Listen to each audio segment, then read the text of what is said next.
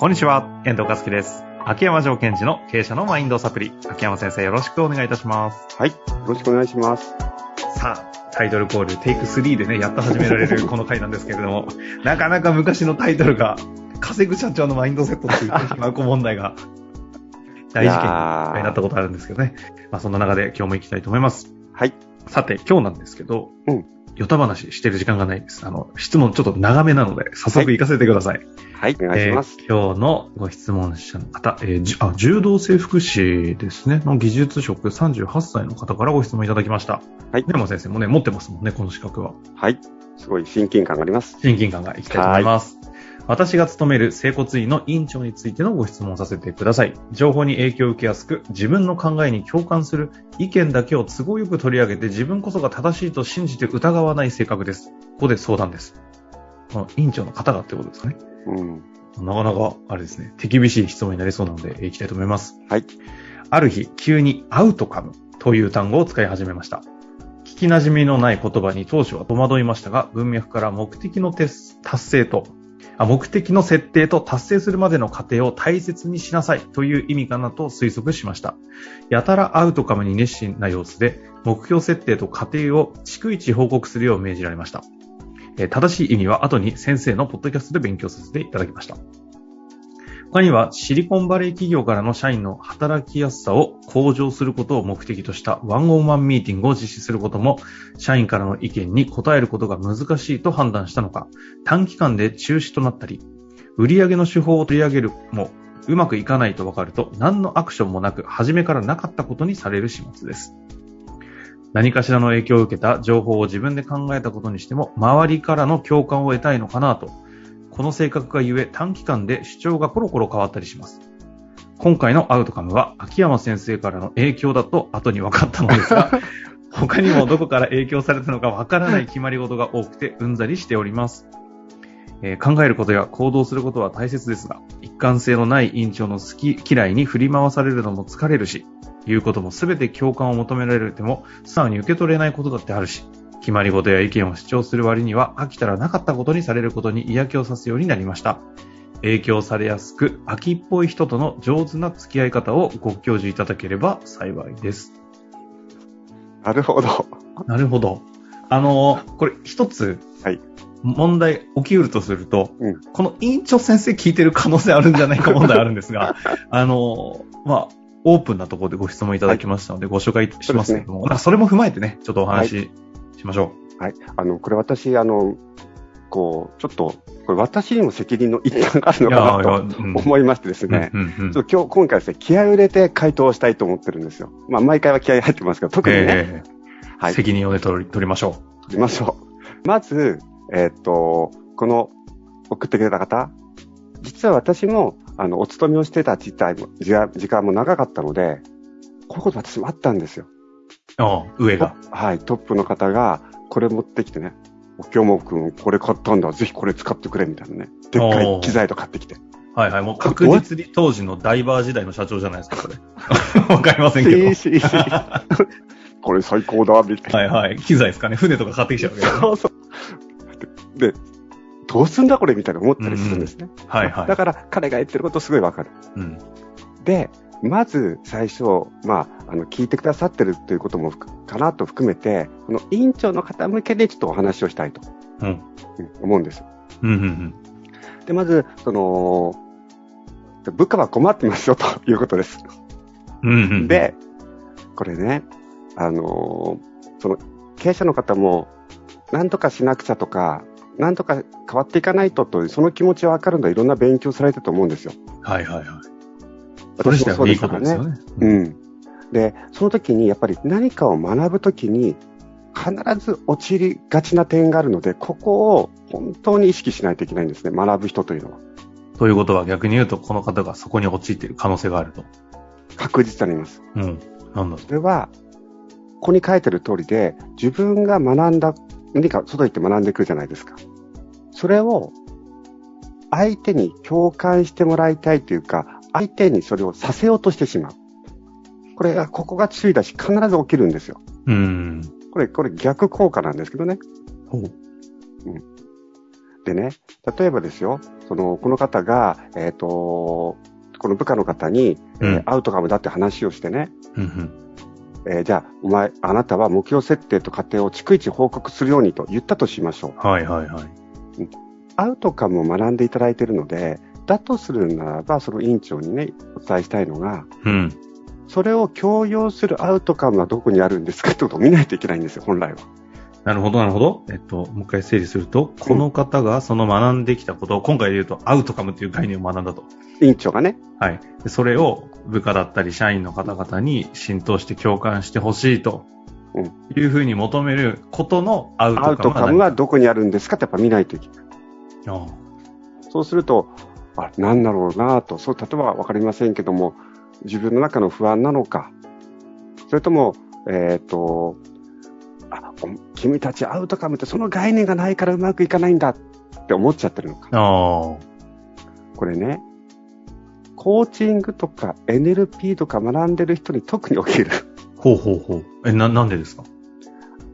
あの、自分が今まで知らなかったことを学んで、うわーっと思うんですよ。そうすると、やってない人が気になっちゃう。ああ。私も起きました。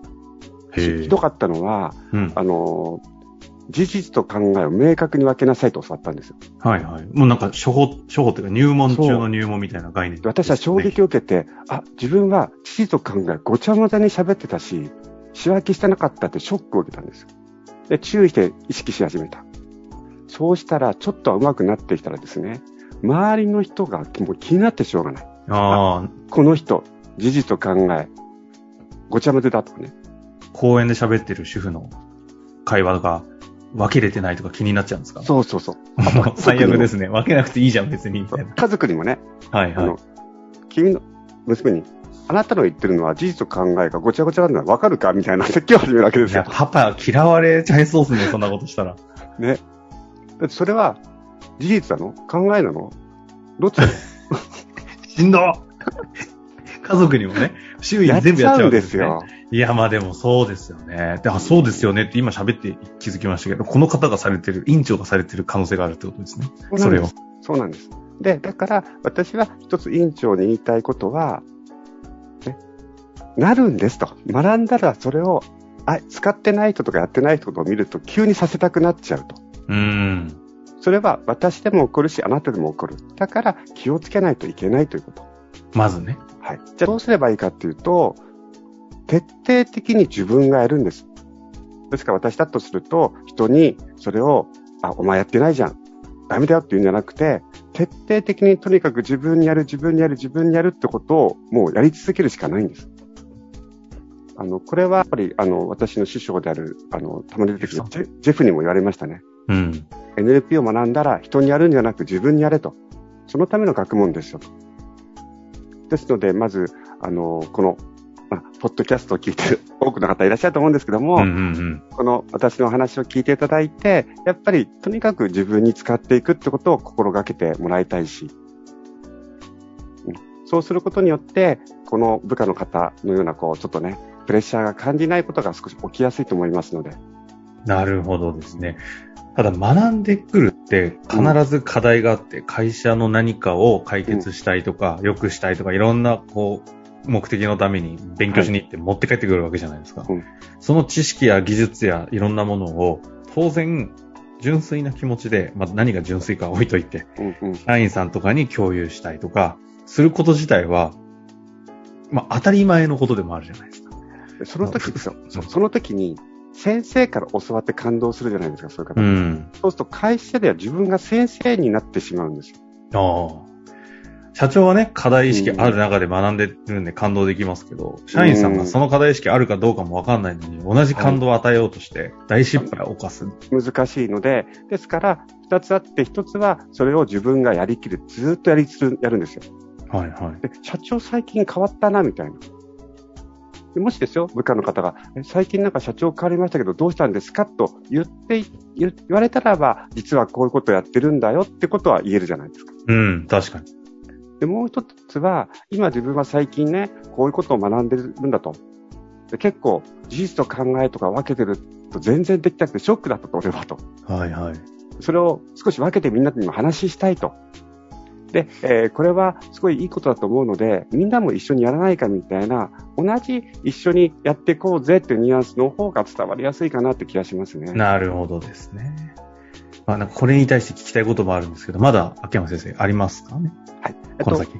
あまあ、なので、この社長さんには、本当エールを込めて、私も同じことやってきたっていう、こう、痛い経験もあるので、うんうん、ぜひ、あの、そんなに一生懸命学ばれてる方なので、この部下の伝え方っていうのは、ぜひ工夫していただきたいな、っていうのが。何よりも、まず自分に使うということを大事にしてほしいなと、はい、それを一緒にやっていきましょうよと、その社長さんには、委員長さんには伝えたい。なるほどですね。で、もう一つはリスナーの方ですね。じゃあ、このリスナーの方っていうのは、まず一つ知っていただきたいのは、私経営者の方見てるんですけど、たくさんね。あの、経営者とか委員長の方は、なぜこういうことをやってるかっていうと、やっぱり課題感があるからそういうことをやってるんです。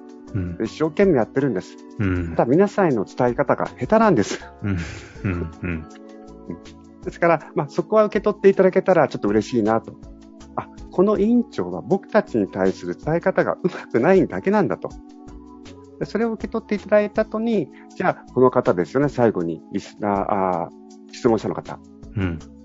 この方は、えっ、ー、と、影響されやすく、秋っぽい人との付き合い方をご教授いただければということなので、はい。じゃあ、あなたは、このポッドキャストでアウトカムっていうのを学んでいただいたって書いたので、うんうん、まさにここでアウトカムを使っていきたいんです。